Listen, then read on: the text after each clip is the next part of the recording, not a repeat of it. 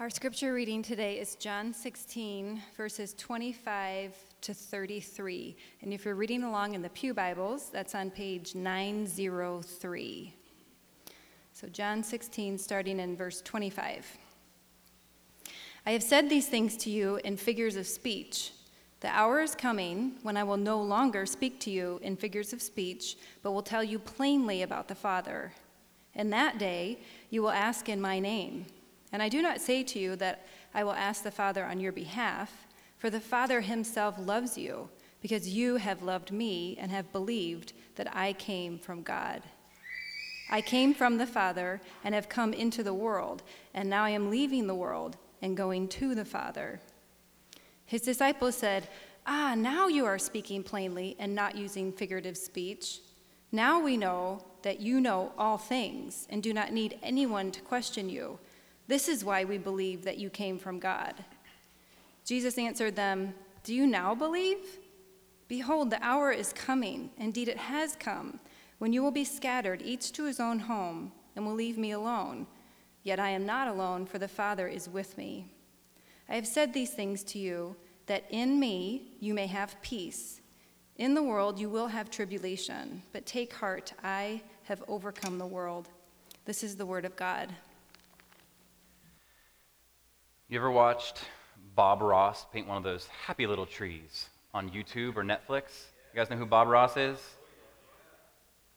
He's a very famous painter. Look him up on Netflix. You'll be immediately intrigued and taken by him. He could paint the most chaotic storm on a canvas, but that voice is just so peaceful. The canvas is full of beautiful, stormy chaos even as you're carried along by the smooth, sultry sounds of Bob's voice. There's no more peaceful storm than the one that Bob Ross is painting and describing. I spent much of my growing up years uh, in Tampa Bay, in and around Tampa Bay. And I can recall many times being forced inside to watch a storm whip through the bay from my, grand, my grandmother's condo that was right on the bay. Through the rain streaked windows, we'd watch the storm do its thing, creating these big old white caps, bending palm trees almost in half, blowing debris all around. All the lightning and the thunder and the wind made for a troubling experience for me as a kid in that condo. But there was at least one creature I can recall seeing in my mind's eye that was unbothered by these storms. Tampa has tons of pelicans. And pelicans aren't afraid of storms, they're content to just ride it out. Like literally, they ride on the surface of the turbulent sea, climbing swells and then dropping into valleys without worry. Watching them ride the swells was almost a peaceful experience for me. And what was a troubling storm for me? They were experiencing peace. They had peace in trouble. But I wonder this morning is your peace in trouble? Does peace seem ever elusive to you? Are you always just hoping against hope that the next season of your life will be the peaceful one? Once this issue resolves, life will get back to normal and stuff will be okay, we say. Once I get the raise, once my marriage is fixed, once the disease heals, once we get the house, once I get that promotion, once terrorism is destroyed and towers never fall again. Doesn't it just seem like the peace that we so often long for is just out of reach, dependent on a roll of the dice, or for the cards to fall just your way, or for the boss to look your way? But what if those things never happen? Then what? Is there a way for you to ride out your storms in peace? Is there a way to experience peace in trouble rather than for your peace to always be in trouble? Jesus says that there is. If you can recall from the last couple of weeks, we've been camped out, poring over events that took place over only a few hours. Since John 13, Jesus and his disciples have been together on the same night. So we've been on the same night since John 13. We're at the end of 16 today. They've been talking about some major events that are just on the horizon. Jesus is just a few hours away from a midnight arrest and an eventual brutal execution. He knows this and he's prepping his guys for what to do in his absence. Well, two weeks ago, if you can recall, we talked about the present help Jesus sent to us to assist us in trials the Holy Spirit. Last week, we dipped into the future hope Jesus has given us to sustain us in sorrow. And now, this week, let's briefly look at the perfect peace that he offers us in trouble, in storms. In your life storm, you always have a present help, the Spirit, a future hope forever with God, and a perfect peace to sustain you. We're going to unpack that perfect peace today. Is there really a way to ride out your storm? There is. There is joy and sorrow. There is, there's peace and pain. And Jesus unpacks it today. How do we get it? How do we access this ever elusive peace? Well, according to the disciples here in John 16 so far, they've been super unsure about the answer to this question. They feel like Jesus has been speaking in figures of speech. Uh, you can see that in verse 25, and then an example of that in verse 21. We unpacked that picture of birth last week a little bit, and Jesus agrees to this. Uh, he says in verse 25, It has been this way. But look, he's saying there's a change on the horizon. It would seem that this change is coming soon because he says the hour is coming when something's going to change. And now, when Jesus talks about an hour, he doesn't mean it's 2 o'clock now, but 3 o'clock is going to blow your mind. It's not like that in John's gospel, the term hour is actually a theological term, rather more than a timestamp. The hour that he's talking about here is all about access. Jesus himself is bringing the Father's presence into the world and is now accessible to the world, to you and to me. And so there's something about this hour that will cause things to sort of click for the disciples. Thus far, they've been along for the ride with Jesus, but not really understanding who Jesus is and what to do with him, ultimately speaking. But Jesus is referring to something right here in our text today that's going to happen in their future that will transform their understanding. Not only that, but their experience of trials will transform too.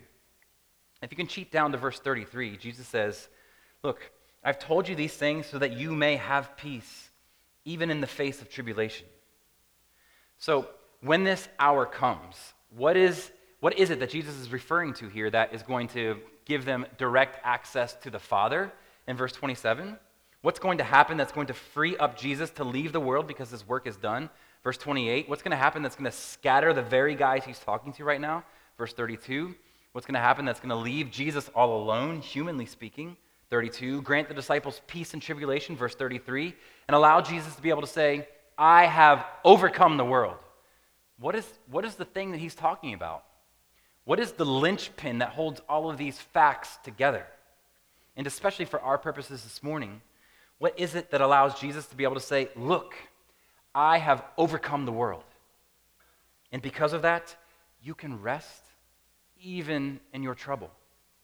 You can be that, like that pelican who just rolls with the waves. What is it that ties all of these things together? Well, Jesus hinted at it last week in figures of speech, in, this, in, in the text from last week, and he's hinting at it again here. It's the death, resurrection, and ultimately glorification of Jesus. And again, here in John 16, the, the disciples are not sure with what to do with Jesus. And the rest of the gospel writers agree with this too. They seem to suggest that none of the disciples made much sense of the cross until after the resurrection. I shouldn't say the cross. They, they didn't make much sense of Jesus, period, until after the resurrection, until that hour that Jesus is speaking of here in verse 25. Now, I'm not sure, there's a lot of us in here this morning. I'm not sure where you are in your journey with Jesus this morning. But I can guarantee you that you will not make any sense of this book, any sense of the Jesus way, any sense of the urgency of the Christian message, or the importance of following Jesus, even if it puts you in an awkward position with friends or family or coworkers or whatever. You won't have any compulsion to do any of these things until after you make sense of the resurrection, until after you land on one side or the other, and hopefully plant your root, roots deeply into the victorious soil of the resurrection. For the disciples, and really for all of history, the hinge point was the resurrection all of history and all of the future, all of your future, pivots on whether or not the resurrection really happened. If it happened, then Jesus truly is God. He has rights over his creation, and he is worthy of your obedience and worship because he beat death. But if it didn't happen, we owe Jesus nothing. The Bible unravels and becomes meaningless, and we're left to wonder what we're even here on this earth for. What are we here to do? Where do we come from? And further, if the resurrection didn't happen, there's no hope for your peace in trouble because there's no one who can claim ultimate victory over pain and over death.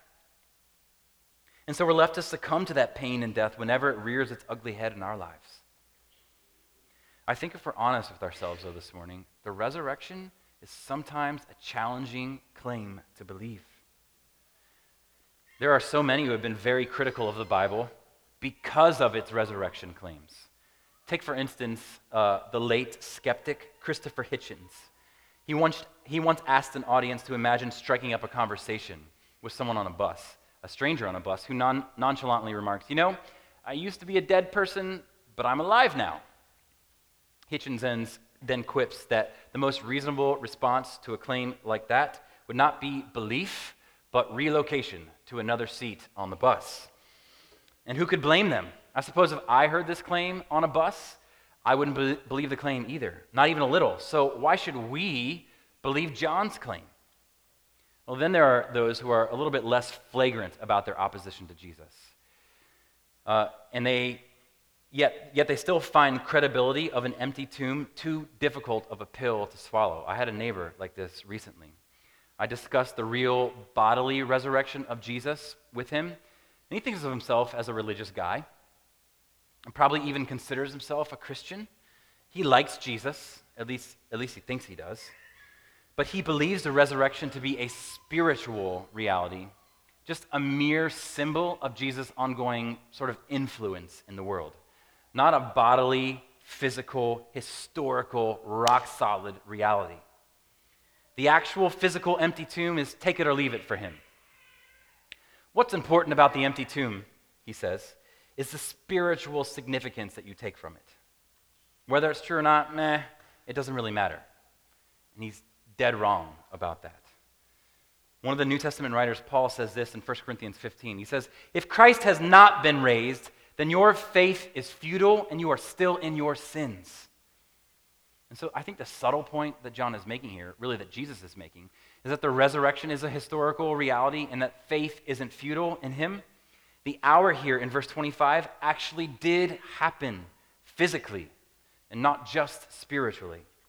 And I'd like to give you a, a, few quick reasons to consider that the resurrection was an actual historical event and why it was transformative for the disciples and what they were about to enter into into the troublesome season that they were going into, and why it should be transformative for us too as we begin to walk into trials and difficult seasons as well. First, consider the original eyewitnesses. In all four gospel accounts, it was a woman who first meets the resurrected Christ. The woman was Mary Magdalene, a once demon possessed prostitute to whom Jesus decided to reveal himself.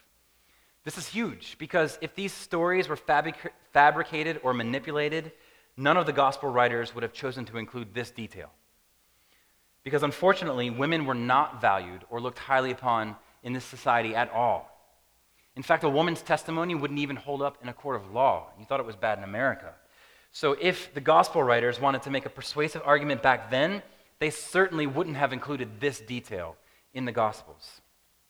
And so, remarkably, we find Jesus debuting his resurrection body to the most broken of disciples, a demonized prostitute, and to the most unlikely of recipients, at least in that culture, a woman. But also consider the unflattering honesty of the gospel writers. In his 1950 essay, What Are We to Make of Jesus? C.S. Lewis demonstrates how unlikely it would be for the Jews to invent a God become man. He says this this is difficult because his followers were all Jews. That is, they belonged to the nation which all others uh, was most convinced that there was only one God, that there could not possibly be another God. It is very odd that this horrible invention about a religious leader should grow up among the one people in the whole earth least likely to make such a mistake. On the contrary, we get the impression that none of his immediate followers, or even of the New Testament writers, embraced this doctrine all that easily. Which is why it wasn't until the resurrection that any of them really got serious about following Jesus. It's because prior to the resurrection, that hour that Jesus speaks of here hadn't come yet. Their understanding was yet to be transformed. Jesus wasn't fully legitimized in their minds until the hour of the resurrection. And to add to Lewis, if I may, the Bible is not at all glamorous in its depictions of its central characters in their understanding of the Messiah. The remarkable honesty that the gospel writers exhibit is another reason to believe the resurrection claims. It would have been humiliating to pen the word, words that they claimed. Mary didn't expect this. Jesus' closest friends, the disciples, didn't expect this. They were actually really poor followers of their master. They didn't understand some of the very straightforward things that he had said. The hour hadn't come. If this whole thing was a, if this whole charade was a clever ruse, why would they make themselves look so foolish and unbelieving in the accounts that they tell? Why make Thomas look so bumbling and doubtful? Why parade the disciples around like morons who can't even understand the plain evidence in front of their faces? Consider something else here, too. Consider the authorities' inability to produce a body. One of the most striking and stubborn historical facts is that the enemies of Jesus and of Christianity could not produce Jesus' body. The quickest way to discredit the Jesus movement back then would have been to produce physical evidence that Jesus was still dead. The Jewish and Roman authorities had all the resources they needed to make this happen. They had all the motivation that they needed to track down the body and deal the fatal blow to the resurrection claims. Finding Jesus' body would have ended the entire debate. But there was no dead body because Jesus was raised. And finally, here, consider the willing martyrdom of Jesus' closest friends. And this has the closest sort of application to our text this morning. Consider the willing martyrdom of Jesus' closest friends. This hour that Jesus refers to here spans an eternal chasm for all of us in here the chasm between belief and unbelief. That hour, the hour of his resurrection, made all the difference for his disciples. It anchored them. Did you know that 10 of the 12 apostles were violently martyred for their faith? That's peace in trouble. What peace is there offered in this life that could possibly enable these men to ride the waves of those storms into their own death? It could only be because they had seen the risen Christ. The hour had come and their faith had transformed. There's no other logical explanation. And so the resurrection is the center point of our proclamation about Jesus. It is the event that climaxes Jesus' self revelation to the world. It's historical confirmation that God has invaded time and space and has begun to set things right in the world. And so, what will they come to understand more clearly on the other side of this hour, the hour of Jesus' resurrection? What will be plain for them to understand on the other side of this hour, as verse 25 says? Well, I think it's this First, Jesus alone gets you access to God. After this hour, they knew concretely that it was Jesus alone who got them access to God. Jesus says that once this day comes, they'll ask for Jesus to go to God for them. Jesus, can you go to God for us and ask him this one thing? And Jesus is going to say, nah, go yourself. Wasn't this the best feeling as a 16 year old when you say, hey, dad, mom needs you to go to the store to get some milk? Nah, son, I can't go right now. Just go yourself. Wait, really? I can go for you? Yes. Okay, I'll be right back. Can I have some money? Um, that's what's happening here. In verse 26, Jesus basically says, In that day, after the resurrection, you're going to ask me to go to the Father, but I'm just going to tell you to go yourself. Because the Father himself loves you, Trinity. Verse 27. The Father loves you. And Jesus doesn't have to bother him to get his attention for you. The Father himself loves you because for all of those in Christ, he has applied the work of the Son to you. You get access to the creator of the universe. And do you know how to make the Father love you? We can't do anything to make him love us. But we can adopt a new identity, the identity of Jesus. Verse 27 says, The Father loves you because you believe in me. To believe in Jesus means to believe that he is who he says he is. It means to exchange your righteousness for his. It means to have the Father judge you based on Jesus' performance and not your own performance. Jesus' finished work on the other side of that hour would grant them and us bold access to the throne room of God Himself. And so now the disciples here in verse 29 are like, well, why didn't you just say so in the first place? Now we get it. And then down in verse 31, Jesus responds pretty sarcastically, I think. Oh, now you believe, huh? Because guess what? You're all about to show that you don't actually believe yet. You're going to abandon me. You're going to leave me alone in the midst of the darkest night of my life. So, in effect, Jesus is saying, Are you, are you sure you believe me? Are you sure? Then, once again, he projects into the future, and it looks really ugly. Verse, uh, verse 33 I've said these things to you so that you can have peace. Well, when? When does Jesus offer them this peace? Well, it's when this tribulation comes that you see in verse 33, which is still in the future. But there's an anchor for that trial now. Jesus' victory over the world, which he knew was just hours away, his violent death and then his victorious resurrection. Jesus links his overcoming of the world directly with peace in their storm. And he's going to do the same thing for us this morning. He's going to link his overcoming of the world directly with peace for your storm. Second, this morning, Jesus alone grants you peace in your pain. He gets you access to God and he brings you peace in your pain. I think it's interesting that Jesus has the massive audacity to pair pain and peace together. Verse 33 I have said these things to you that in me you may have peace. In the world, you're going to have tribulation. But take heart, in me there's peace because I have overcome the world. I mean, how does Jesus get away with this, linking these two seeming opposites with a straight face, especially knowing the excruciating torture that was just a couple of hours away for him? Well, I think this should force us to really carefully define this morning what peace actually is. Jesus' peace here cannot mean the absence of all threats and enemies and setbacks and broken hearts.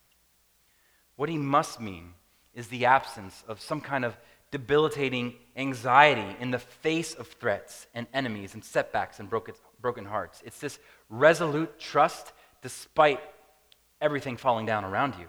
Now, that is an elusive peace for all of us. It's really hard to wrap our minds around.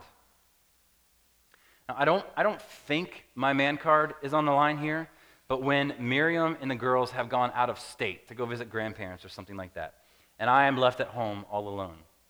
There is a deep satisfaction I have in like cleaning the mess out of my house. Um, for it being just super clean. I'm not sure why I enjoy this, but there's a deep satisfaction in scrubbing a sink or vacuuming a carpet that you know won't be dirty for at least another week. Uh, it looks amazing. I'm peaceful. The house is peaceful. All is right in the world. Drama free, clean living. That's peace. It's not really peace. Kind of like counterfeit peace, isn't it? Because when the crew returns and there's four day old cereal stuck to the table, that's a personal confession right there, or 17 misplaced Uno cards scattered around the living room, or 46 different kinds of unicorns strewn across the entire house, then what? No more peace, no more clean living. Someone once said that cleaning your house with toddlers is like brushing your teeth with Oreos my peace in that scenario, my peace in that scenario when the crew is gone, is tied directly to my circumstances and experiences. That's actually counterfeit peace. That's not gospel peace. When they're back in town and I blow up at my kids for the mess in the living room, I'm demonstrating that my peace is fueled by order and not by God. But a, fe- a peace fueled by order is no peace at all because we live in a world that is upside down and out of order. What Jesus is advertising here is a peace that is completely independent of your circumstances. That is true gospel peace. The peace Jesus is talking about here is a condition that makes the uncertainties and struggles of this, that takes them, uncertainty and struggle seriously, but is able to ride them with a deep sense of trust and peace, like that pelican. I'm not sure where you're tempted to pursue and then content yourself with counterfeit peace, to just numb your pain, to put a band aid on your soul. But the only place you'll find respite, true respite, even while in a trial, is in Jesus. We ought to circle those two words there in verse 33. It says, In me.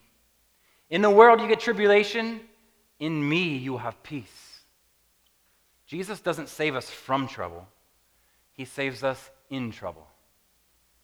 His peace isn't the absence of trouble, it's deep, abiding contentment with Him in trouble. That's the way it works in God's providence. And so we must vigilantly remind ourselves that God's purposes and affections for us are not dependent on us, nor are they tied to what we have in this world. We're tempted to tie God's favor uh, toward us with what we have in this world. Do you have much? Do you have little? Neither of those things are indicative of the love that God has for you. Jesus barely had a place to lay his head every single night. He was brutally and unjustly murdered. Were those circumstances in any way reflective of God's lack of love for him? No way. God's love was shown to Jesus in his presence with him in the midst of those trials. This confident hope should balance us as we ride up the swells and down into the valleys. God is with us. We can experience peace and pain because we know who triumphs in the end. Take heart, says Jesus. I have overcome the world. Are you sick? Take heart. Is a loved one dying? Take heart. Is your house a perpetual wreck? Take heart. Can't make your anxious heart stop beating out of your chest? Take heart. Jesus has overcome the world. And in the end, his victory is your victory. Jesus latched onto this reality before he even entered into the most difficult trial of his life. So, all of us today, we should latch on hard. Whether you're out in front of a storm right now, or in the midst of one, or there's one in the rearview mirror, latch on to this.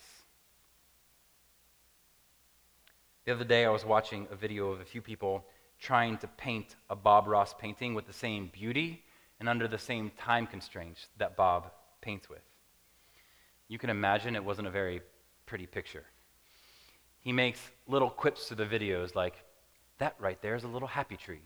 And if yours doesn't look quite like this, it'll be okay.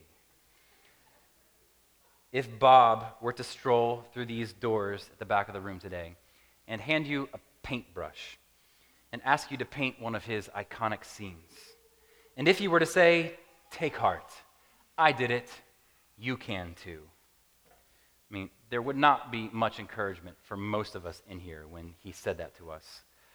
Marcos would probably feel pretty good about it.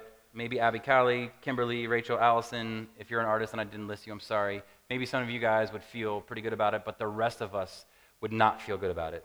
Cheer up! I did great and you can too. Is just a not so subtle reminder of my inferiority to Bob Ross. You know what I'm saying? In much the same way, if Jesus was just better at life, then Jesus has little value for us. None, in fact. His perfection simply makes us feel a little bit like Bob handing us a paintbrush and saying, Yeah, you got this. No, you don't got this. There's just no way we could ever measure up to Jesus. There is no hope there. His superiority would only serve to make our inferiority that much more discouraging. Because God only accepts perfection of Jesus, there's no way He's going to accept us. It's discouraging. But Jesus never says, Take heart, you will overcome the world. Those are not the words that Jesus uses. Instead of, Take heart, you can do it, We get verse 33 instead. He says, Take heart, I have done it. I have overcome the world. Well, then that changes everything. And here's where we see the cosmic difference between Christianity and any other religion this world has conjured up during its long and storied history.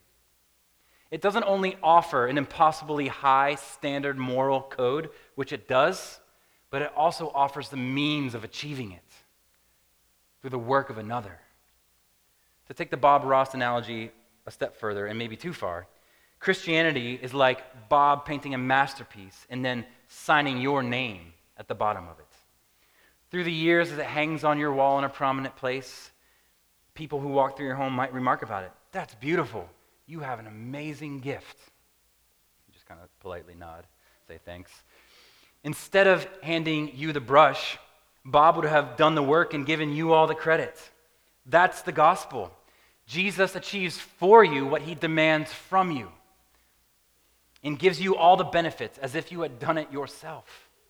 Man, all of hell itself could exhaust its fury on you and you'd survive, bobbing up and down like that pelican riding out the storm in the peace of Christ because you're in Christ. So the next time you're tempted to fret because of your circumstances, ride down that vi- valley, ride up that swell, riveted to the resurrection power of Jesus, who has overcome the world for you. And you know, we know that he will, in the end, resurrect you with him. Jesus overcame the world to give you peace in your storm. Lean into that this week, Trinity. Lord, thank you. Thank you for Jesus, who is the example, the prime, perfect, beautiful example of what it means to rest in a storm. I pray that you teach us this. Our hearts are absolutely inclined in the opposite direction. We do not tend to lean in storms, but we tend to, uh, to be anxious and to try to fix and to change things. And I pray that, Lord, we would rest in you and your sovereign goodness. Give us peace in our storms by your grace. In Jesus' name, amen.